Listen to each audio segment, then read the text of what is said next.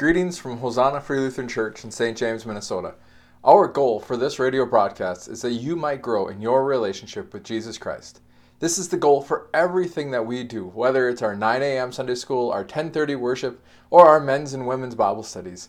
If there's any way that we can help you grow further in your relationship with Jesus, please do not hesitate to contact us. We pray that this would bless you. So, our sermon today is going to be taken from Luke 12, 32 through 34. If you'd please rise out of honor of God's word.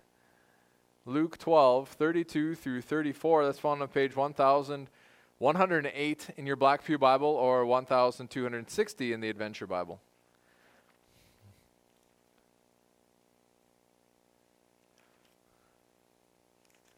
Luke 12, verses 32 through 34. And I read in Jesus' name Fear not, little flock, for it is your Father's good pleasure to give you the kingdom. Sell your possessions and give to the needy. Provide yourselves with money bags that do not grow old, with a treasure in the heavens that does not fail where no thief approaches and no moth destroys. For where your treasure is, there will your heart be also. Let us pray. Lord, as we come to you, we need your Spirit to be upon us, to guide us in the application of your word. Lord, that we might understand and that we might live it out, that it would become part of us in the way we interact with this world. Father, we thank you for your word. We thank you for your truth. Your word is truth. Bless us now and sanctify us, we ask in Jesus' name. Amen. You may be seated.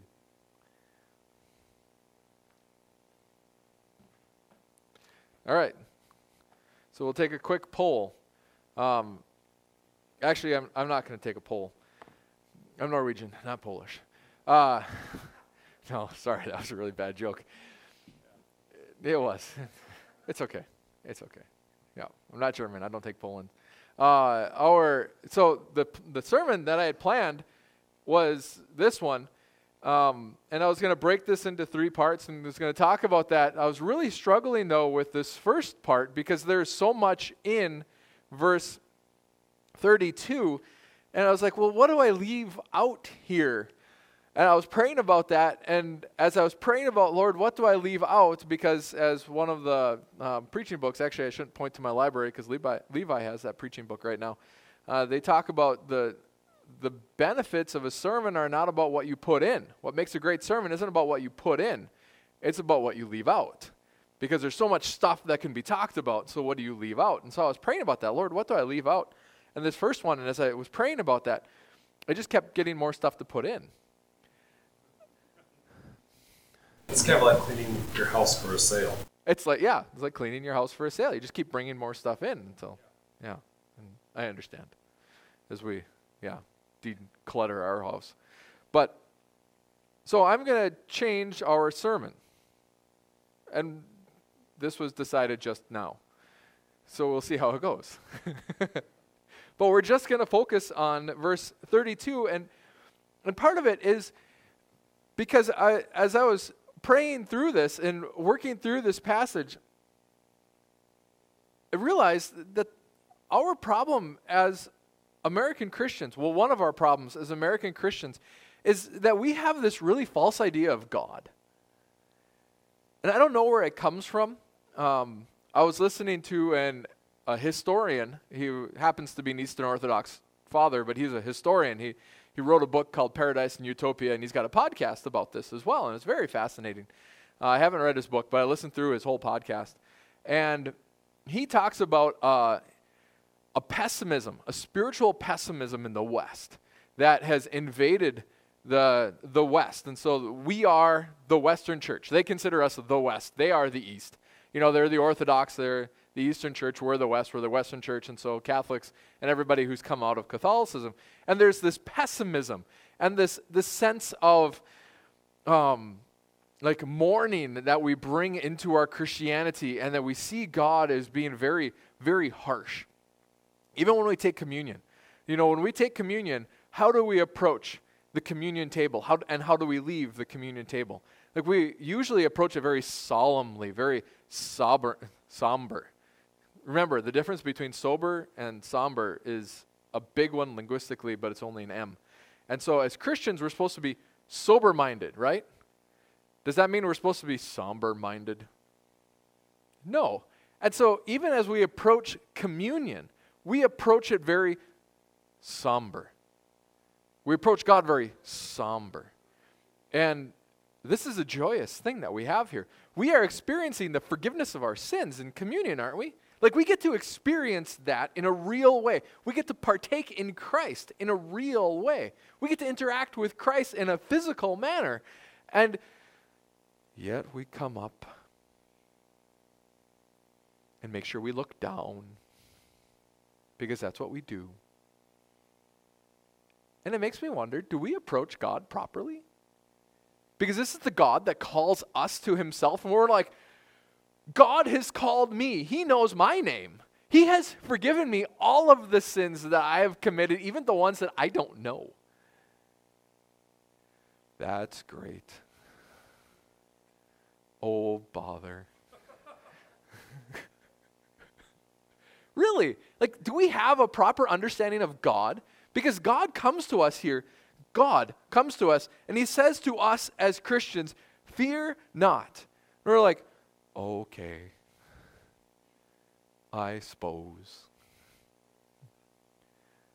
Becoming with a skipping heart or skipping up to the front of church is what keeps bouncing in my head. The question is, why not? Really, why not? No, I can understand. I've got, and you know, we can, and we can put on an act. Because all of us can act, even if we're not actors. We can all act. I can act like I've got this heavy burden of sin on my shoulders. And I come up to the uh, come up to the communion table or come into confession or I've got this big burden on me and then I lay it at the cross and I'm just so overwhelmed by because I've been carrying it for so long that I don't know how to stand up. But the reality is it's gone. You know, have you ever seen someone carrying something heavy and they put it down and they continue to walk like that? No, got, they always stand up. You know, you've got uh, you've got a farmer that's carrying around a bunch of idiot, I mean, square bales, and idiot cubes. Um, been hanging around with the Hagans too much. We always just call them square bales. You know, they're they're carrying those those hay bales or they're carrying the heavy buckets, and then what happens when they set them down? They always stand up straighter, right? They always stretch. They always open themselves up. That's the way it always works. And yet, when we take communion, when we interact with God, we don't say, Fear not. We say, I'm, I'm going to continue to cower in fear. And I don't know if it's because of this pessimism that we live under, but I don't think it's right because I think we have this wrong view of God. We have a view of God that God is this sheriff up there, that he's, maybe I shouldn't say that because we've got some cops that we we interact with, but you know, that God is this this guy who's just waiting for us. You know, our view, my view of the sheriff, you know, I'm thinking about the um, highway patrolman as I drive by. Is he just watching me to see, can I get them? Can I get him? You know, is he doing something wrong that I can pull him over? Woohoo. Um,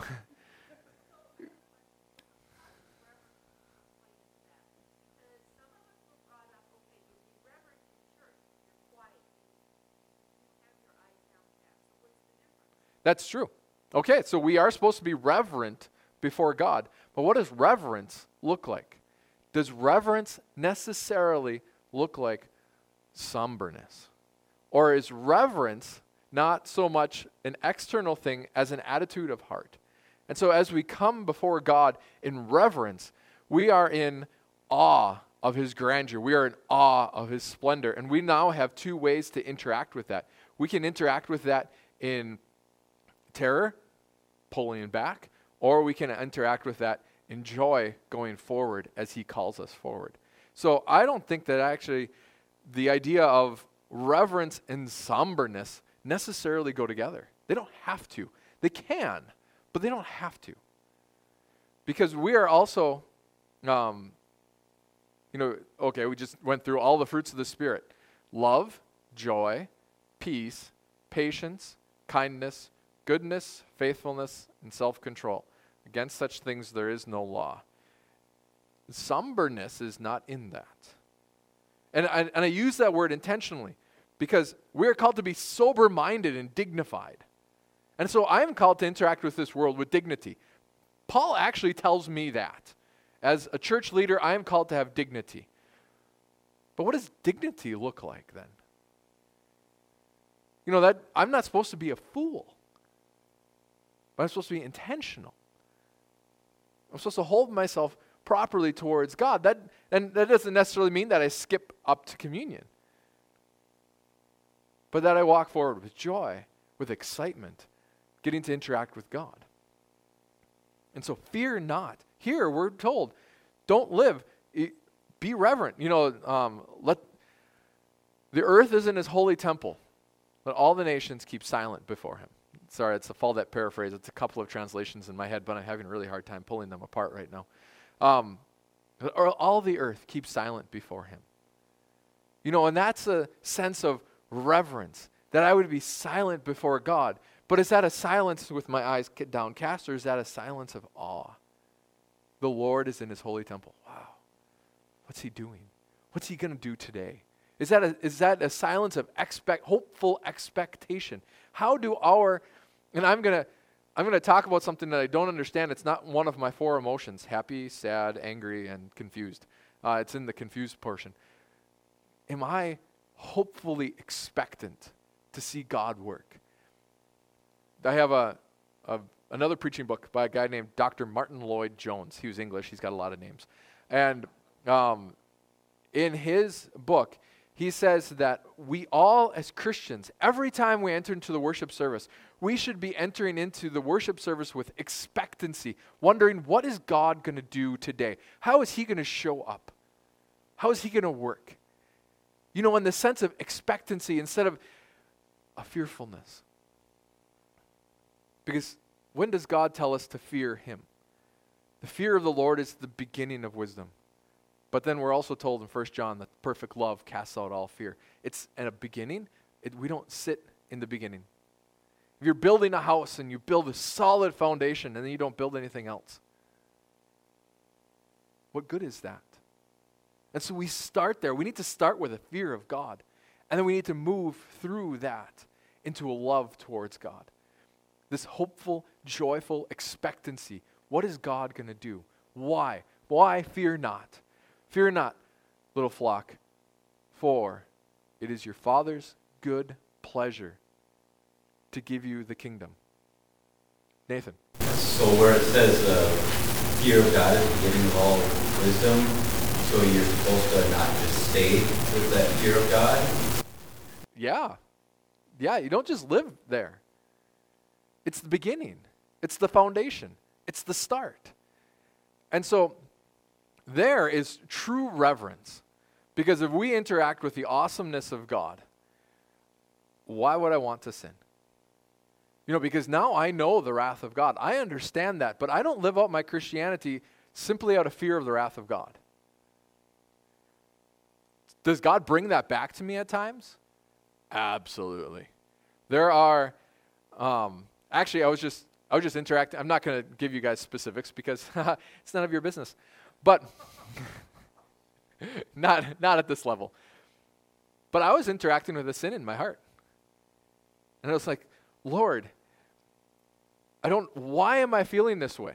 Why am I feeling this way? And it, God said, it's because you don't repent, you haven't repented of it. And if you don't repent of it, it's going to eat you. This sin is going to consume you, and you are going to become defined by it. You need to repent. This is your sin.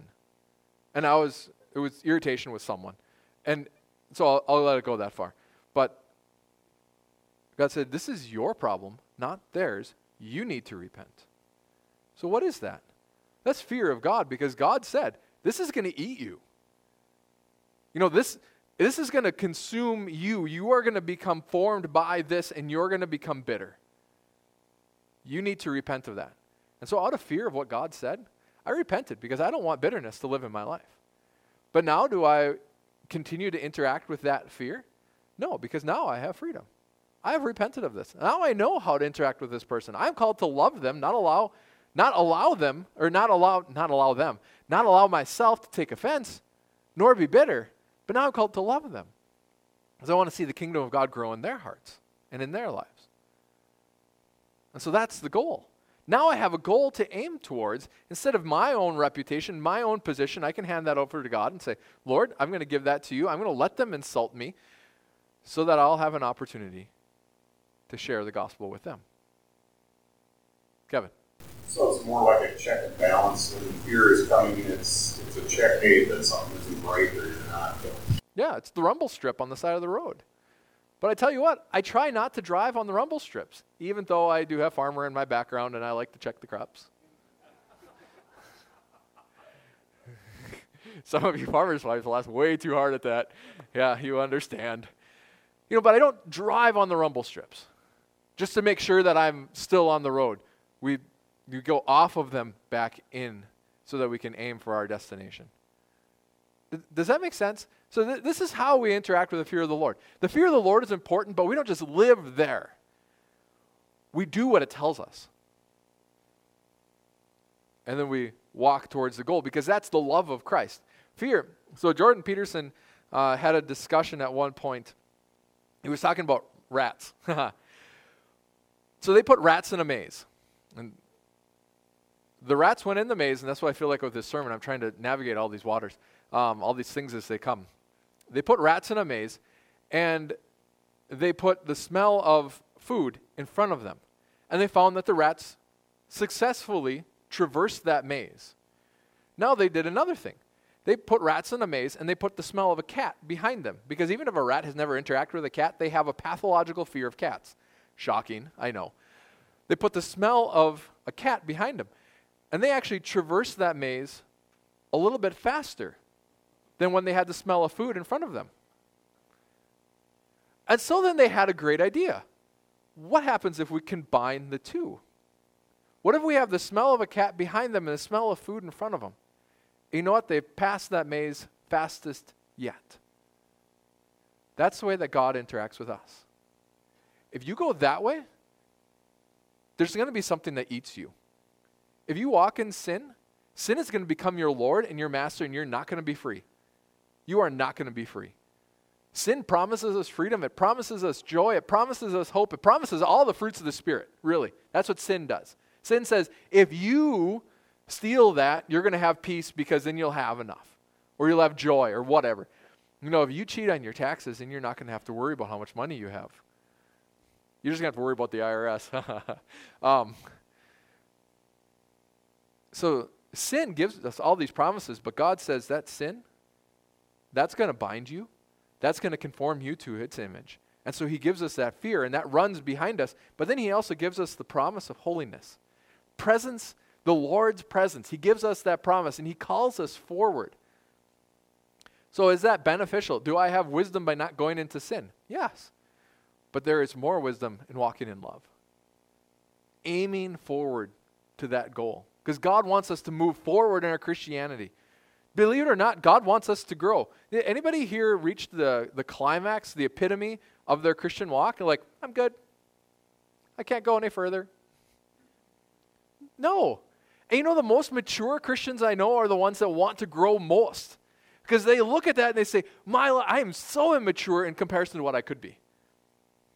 The most immature Christians I know say, You know, I'm doing really quite well. I don't really need more. I don't really need to go to, I don't really need to listen. I don't really need to be in fellowship. I don't really need, I'm okay. That's the most immature Christians I know. Whereas the most mature, they are driven by love to know God better. So does that does that make sense? Like this, how do we interact with the fear of the Lord? Yeah, I, I stay away from the stuff that causes it to be implemented upon me. Remember, yeah, I'm going to stop there. Fear not, little flock, for it is your Father's good pleasure to give you his kingdom. I'm going to talk about his kingdom, then I'm going to talk about good pleasure. What does he mean when he talks about the, the kingdom? It is your Father's good pleasure to give you the kingdom. So, what did the Jews think about when they thought about the kingdom of God coming? They thought it was everything. This is Christ blessing everything. So they had they had a vision of the they had a vision of the whole world coming and taking hold of this is in the minor prophets and that's why they thought that coming taking hold of a Jew and saying show us your God. That was part of their vision. They wanted that. They wanted the world to come to them so that they could know God. And they had an, this idea that they would be held high and they'd be held in high esteem because they knew God. And so they had this vision that they would know God so well that the whole world would see it. They had this vision that they didn't have to worry about food or about drink because every man would be able to sit under his own vine or his own fig tree. That they would be provided for in miraculous ways. That they wouldn't have to be concerned about enemy armies, but that they would be able to have towns that didn't have board, that didn't have walls on them because they would be absolutely free from any fear. That was their vision. That's what they wanted. This is God's desire for you, Jesus is saying. This idea of the kingdom, because each and every one of those thoughts was true, they applied it improperly. They thought about it in physical terms instead of in spiritual terms. Do you know that I don't have to worry? I don't have to worry about what you guys think of me. Because God has my reputation. I don't have to worry about it. Honestly, I don't have to worry about where I'm going to get my next meal. One, I can already smell it. Um, love potlucks. They encourage me to get my sermons done faster. Um, no, sadly not. But we'd have potlucks more often then. Now I don't have to worry about where I get fed because I can go to God for that.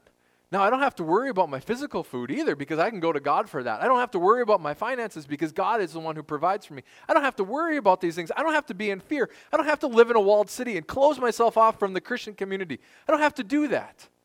Because people do that still, don't they? They live in a walled city inside of their own hearts and they don't let others in. And they don't go to them either. They keep the gates closed. You know when you close the gates? Not only do you not let other people in, but you can't get out. And they live in walled cities in their own minds, and they live in walled cities in their own hearts. And we don't have to do that because we'll be at peace. Where does that exist? That exists within the kingdom of God. Well, what is the kingdom of God here on earth? Well, that's the church, big C. Not little c, big C. This is what God is calling us to. This is the promise that He is giving us. And He says, It is my good pleasure to give you the kingdom. So, this is interaction with God Himself. This is our ability to talk to God, to be in His presence. This is God giving us a down payment of heaven. Of heaven. Here. As we walk with Him. This is His call and His promise to us. This is the kingdom that He is trying to give to us because this is His good pleasure. This is what He wants. You know, have you ever heard someone say something so foolish as, well, you've got to prove to God that you really want it? You've got to prove to God. Well, this is an evidence to God.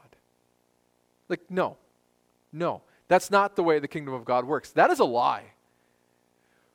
God is the one who wants us in his kingdom. It's not me proving to God. It's not me trying to get God to finally let me in. It's not me repenting well enough. I've talked to you guys about that before in the past. Like, that's what I really struggled with when I was in high school. I just can't repent well enough because if I could repent well enough, I'd be done with this sin. No, because I was still relying on my repentance to get God to forgive me and cleanse me. It's God's good pleasure. He wants this. You know what God wants for you? Everything. He wants you to have everything bountifully. This is what He wants. This is how God interacts with you and with me. You think about that for a moment. How many of you would like to have more of the fruits of the Spirit? How many of you would like to experience more love, more peace, more joy? Well, where do we get that? God wants you to have those things. This is God's desire. He's actually pushing them on you. The problem is our own immaturity. I'm not ready for them. Because of the sin in my life. You know that that bitterness that I had allowed to start growing in my life, that offense that I had taken, you know what that was doing? That was separating me not only from God, but it was separating me from God's people. It was making me arrogant. So it was lowering me. And so it was keeping me from the Spirit. Not keeping the Spirit from me, it's keeping me from the Spirit. Because I was going somewhere else to find satisfaction. I was going towards my pride. I was going towards my reputation, my view of myself, really my pride. Seeking my pride instead of seeking first His kingdom. That's what it was doing. That was just this week. My immaturity is keeping me from God's blessings. And so then, why does God give us trials? Have any of you ever gone through a trial? Levi's like, ah, I have. I saw some eyes roll. Like, yes, you all have gone through trials. I could stand here and enumerate them, but um, I'm not going to because some of those things were told to me in confidence. You've all gone through trials. Why? It's because God hates me. No, it's because God wants you mature. God wants you mature. Why does God want you mature? So He can give you more. So He can give you more, more of Himself. Because our sin is our immaturity. And our immaturity is our sin. And so, what do we do? How do we mature? We start bringing it to God. We stop walking in our sin, we start walking in righteousness. That is maturity. So, as I wallow in what we just talked about anxiety, as I wallow in anxiety, what is that? Oh, that is immaturity. As I wallow in bitterness and frustration, Does I wallow in distrust, I use the word wallow intentionally there. Does I wallow in distrust, build up that wall and make sure that nobody can come in and that I can't go into anyone else's life. What is that? This immaturity is keeping me from what God wants to give to me. It is keeping you from what God wants to give to you. Now, does that mean that life's always going to be easy? No. Because you know what? Easiness is not a fruit of the Spirit. You think about that for a moment. That's not what happens when the Spirit comes upon you. Was Paul's life easy? Well, you know, I'd been shipwrecked, uh, stoned by my countrymen, was in fear of robbers, and, and, was in danger from robbers and highwaymen, and was in danger from my own countrymen. Yeah, Paul had an easy life, right? No, but he had an effective one because he sought Christ. Because God wants to give you his kingdom. God doesn't want you to worry about your finances. God doesn't want you to worry about your food. God doesn't want you to worry about your reputation. God doesn't want you to seek those things that can't actually give anything back to you. God doesn't want you to pursue those things because He says, Pursue me, you'll have all of them. I want to give you my kingdom. I want to give you all these things. Everything that the world seeks after, God says, I've got it and I can give it to you. But I'll give it to you as is best for you in that time and in those ways. Fear not, little flock. For it is your Father's good pleasure. It's His desire to give you the kingdom. You don't have to prove it. I go back to that Jewish saying that if only one Jew could repent properly, then God would send the Messiah. And they missed it. It wasn't because of their repentance or lack thereof. God still sent the Messiah while you were still sinners. While we were still sinners, Christ died for us. Right? What does Paul say in the book of Galatians? If this has been started by faith, why do you think it's going to be completed by works of the law? Seek Him. This is His promise. And I'll tell you guys that because as I look out here, I, I see a congregation of people, A, that wants to grow in their faith, and B, still has room to grow. And I'm part of this congregation. I want more of Jesus. Why? Because what the world promises me never pans out. What Satan promises me, what my sin promises me, never pans out. What my flesh wants you guys ever gotten what you wanted and realized that's not really what you wanted? That's the reality of sin. Every time. But what is God's good pleasure? To give you, to give you, not to make you earn, to give you. He just wants to give it to you. His kingdom. So, how do we view God? Do we run after the God that's got candy for us? Because, you know, you could think about it in those terms. He's got something good for you. It's better than candy by the grace of God. Do you see all of the young people flocking around Cheryl like little birds? She's throwing out breadcrumbs. Why? Because they know that she's got a goodie for them in her bag. And in her thoughtfulness, she's got goodies specifically for almost all of the kids, right? You know what they like. Because one, you don't want to have a bunch of stuff in there they don't like, because then Gene has to eat it.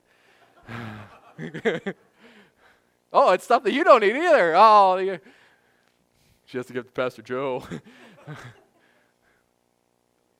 I'll, I'll eat anything. I'm like Mikey.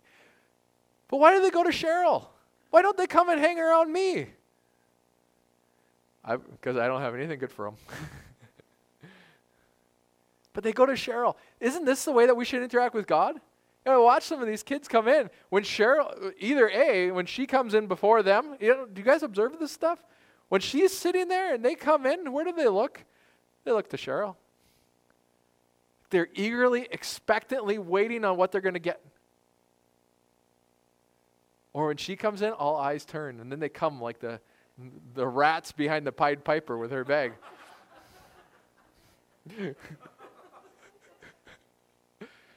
but this, they smell the food, yep. But this is the reality. Is this how we see God? Every morning, do you wake up and say, God, what do you have for me today? What joys are there in your presence today? Or is it, oh God, I'm afraid of the trials that I'm going to have?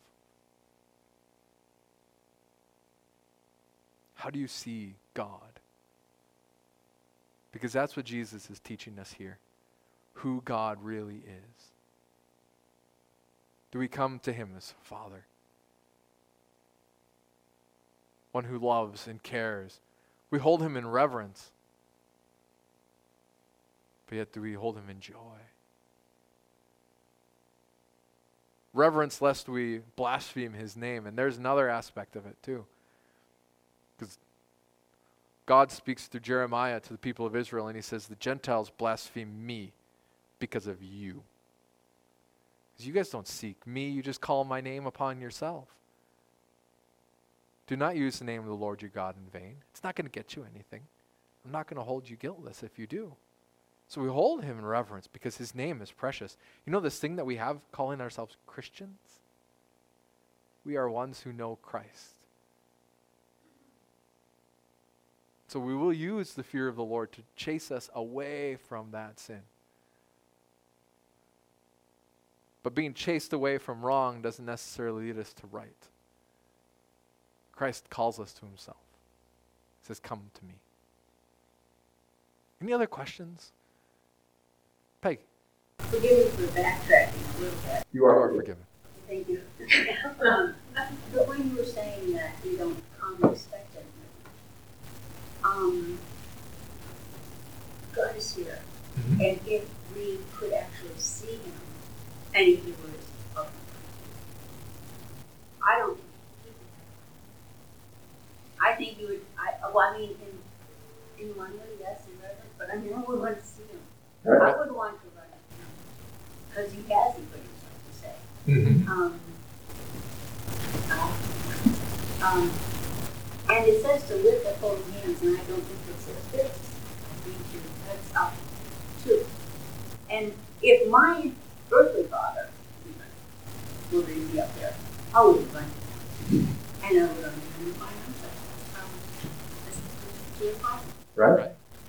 Thank you.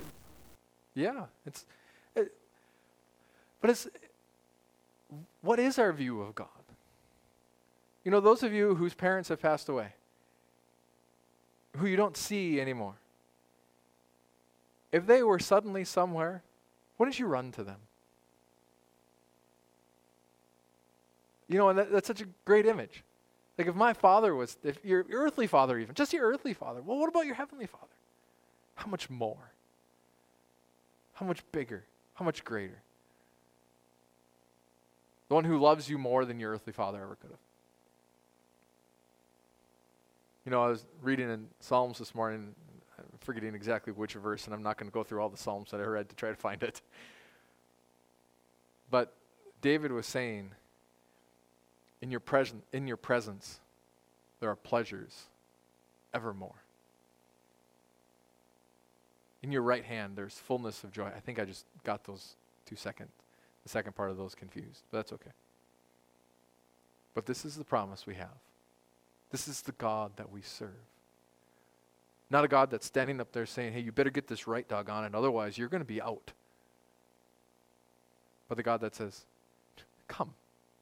Return unto me, and I will return unto you.